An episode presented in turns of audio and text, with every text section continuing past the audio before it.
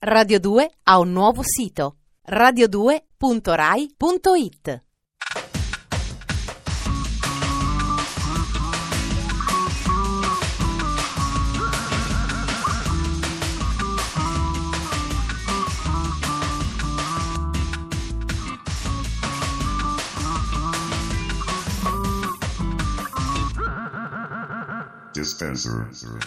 E finalmente siamo arrivati sontuosamente a dicembre, mese di luminarie, frutta secca, pacchi dono, dove Dispenser, capirete, sguazza felice. Buonasera e benvenuti laddove nessun consumatore è mai giunto prima, dove si celebra il tintinnio del registratore di cassa, dove gli oggetti si animano e si mostrano a voi senza falsi pudori.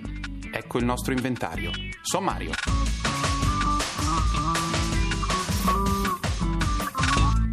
Arriva dal Giappone scodinzolando la fase cyborg di Fido. I nuovi angeli alla conquista di Hollywood. Fine di un mito? Trucchi sorprendenti, melodie sinuose dal bacino della Ruhr. Ecco un'altra di quelle cose che aspettavamo nel ripostiglio della nostra mente da decenni. Il cane robot. Non perché possa sostituire i cani veri, ma solo perché è un robot che sembra un essere vivente. E questa è la cosa importante. Il sogno di milioni di lettori e spettatori di fantascienza diventa realtà.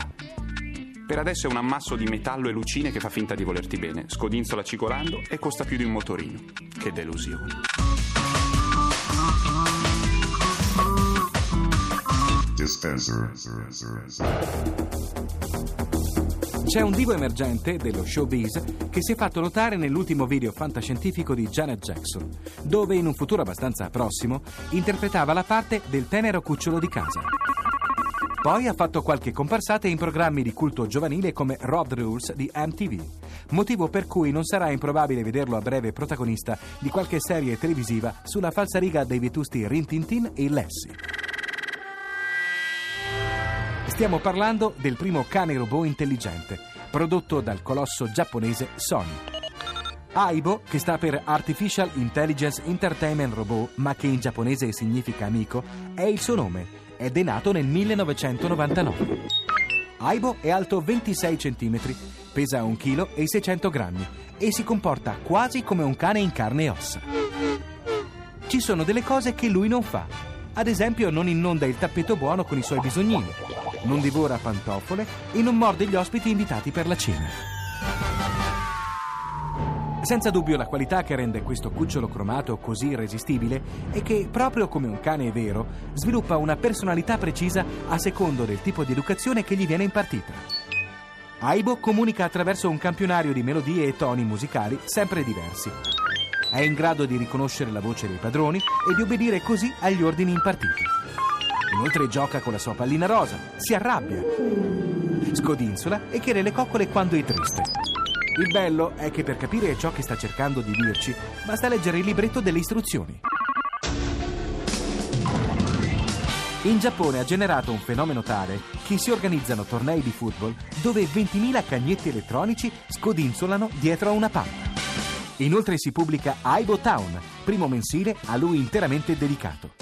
C'è da scommettere che anche da noi, dove sta finalmente per essere messo in vendita, avrà successo nonostante costi ben 5 milioni di lire. Perbacco. È forse a causa dell'elevato costo di Aibo che la Siga, concorrente della Sony, ha recentemente prodotto il cane Bauchi, un prototipo molto meno sofisticato al prezzo di 70.000 lire. Onesto. Dispenser non sa se questo parente povero e senza pedigree godrà della stessa fama. L'unica cosa certa è che scodinzolerà per le camerette di tutti quei bimbi che non sono imparentati con Donald Trump.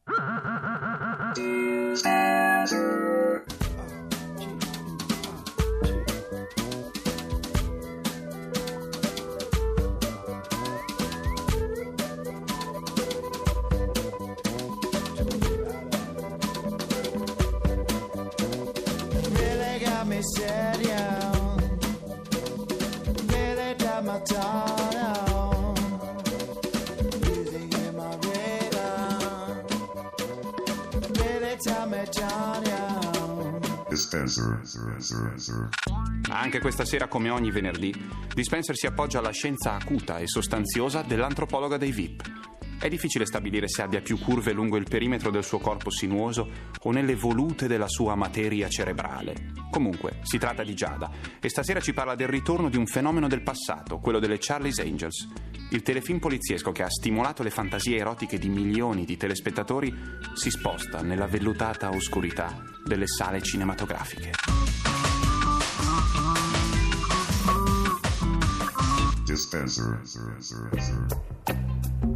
Amico Fly mi ha fatto riflettere sul fatto che noi, ragazzi di oggi noi, siamo stati a torto privati di un mito della nostra infanzia, il Capitan Findus, quel caro vecchietto con gli alamari, versione surgelata di Babbo Natale, che al posto dei trenini portava in dono i suoi croccanti bastoncini. Tu, della nuova pubblicità, pseudo belloccio vestito da carnevale, che fa il fenomeno sul sommergibile, non me la dai a bere. Quello che mi vuoi propinare non è più l'oro del capitano, è merluzzo e io non lo mangio. Ma a volte i miti ritornano, tirati a lucido e opportunamente siliconati da chirurghi hollywoodiani, professionisti dello zigomo sporgente. È il caso delle Charlie's Angels in versione film, uscito in America il 3 di novembre e subito balzato al primo posto in classifica. Sfido chiunque a non ricordare la serie culto degli anni 70, primo esempio catodico di girl power, in cui protagoniste sono tre investigatrici stilose e infallibili che, al servizio del misterioso miliardario Charlie, sempre di spalle come un pentito, risolvono a colpi di karate e rimmel i casi più intricati. Inebriata dalla nostalgia, inizia a navigare nel nuovo sito degli angeli. Lo schermo si annerisce all'improvviso, attendo qualche istante, con la certezza nel cuore che il computer mi scoppierà in faccia, invece scompare Windows e finalmente un motivetto familiare risuona. Sono loro! Sabrina, Kelly! Ehi Jill, ti penso ancora quando mi fono il ciuffo? Cristi, ci sei almeno tu? Invece no. E queste chi sono? Alex, Natalie, Dylan? Clicco qua e là con le mie gelide manine e mi appaiono consigli degni di suor Germana. Per diventare anche tu un angelo di Charlie devi bere molto latte e mangiare tanta verdura. Pensare che me lo dice Drew Barrymore, l'alcolizzata bambina di E.T., che fino all'altro ieri si nutriva solo di pillole, delle quali certo non la riforniva la NASA. Lucy Liu, ovvero la versione 2000 al bambù e funghi della boccolosa nana Cheryl Led, mi consiglia invece di ripetere come un mantra Sono un angelo, sono un angelo. No, la New Age no, per favore no. L'astuta Cameron Diaz mi suggerisce che per far parte della banda devo diventare super cool. Grazie, provvederò il prima possibile. Il sospetto che non andrò a vedere il film diventa desolata certezza. Un altro mito è andato a farsi friggere, capitano mio capitano. Cara Daisy Duke, so che, come tutti i venerdì, sei all'ascolto. Ti prego, almeno tu, non tornare.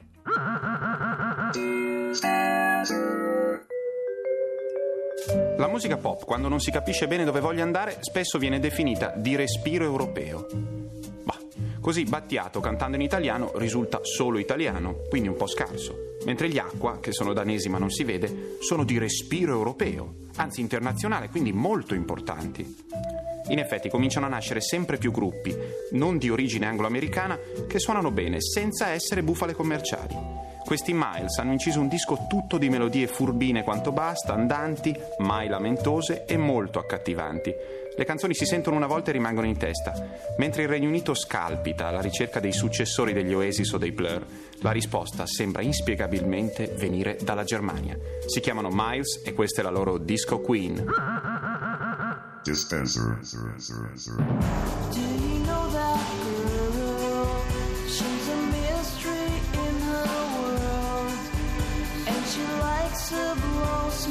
Circles when she's drunk.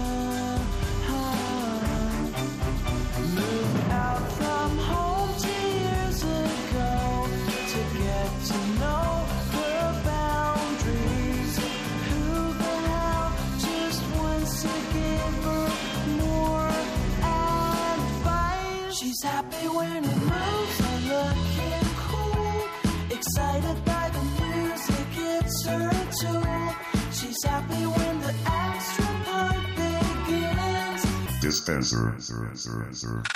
La puntata del primo dicembre anno 2000 finisce qui. Vi lascio nelle mani della sfarfallante programmazione di Radio 2. La settimana in pillole di Dispenser finisce anche lei qui. Ritorna lunedì alle 20.37 come sempre.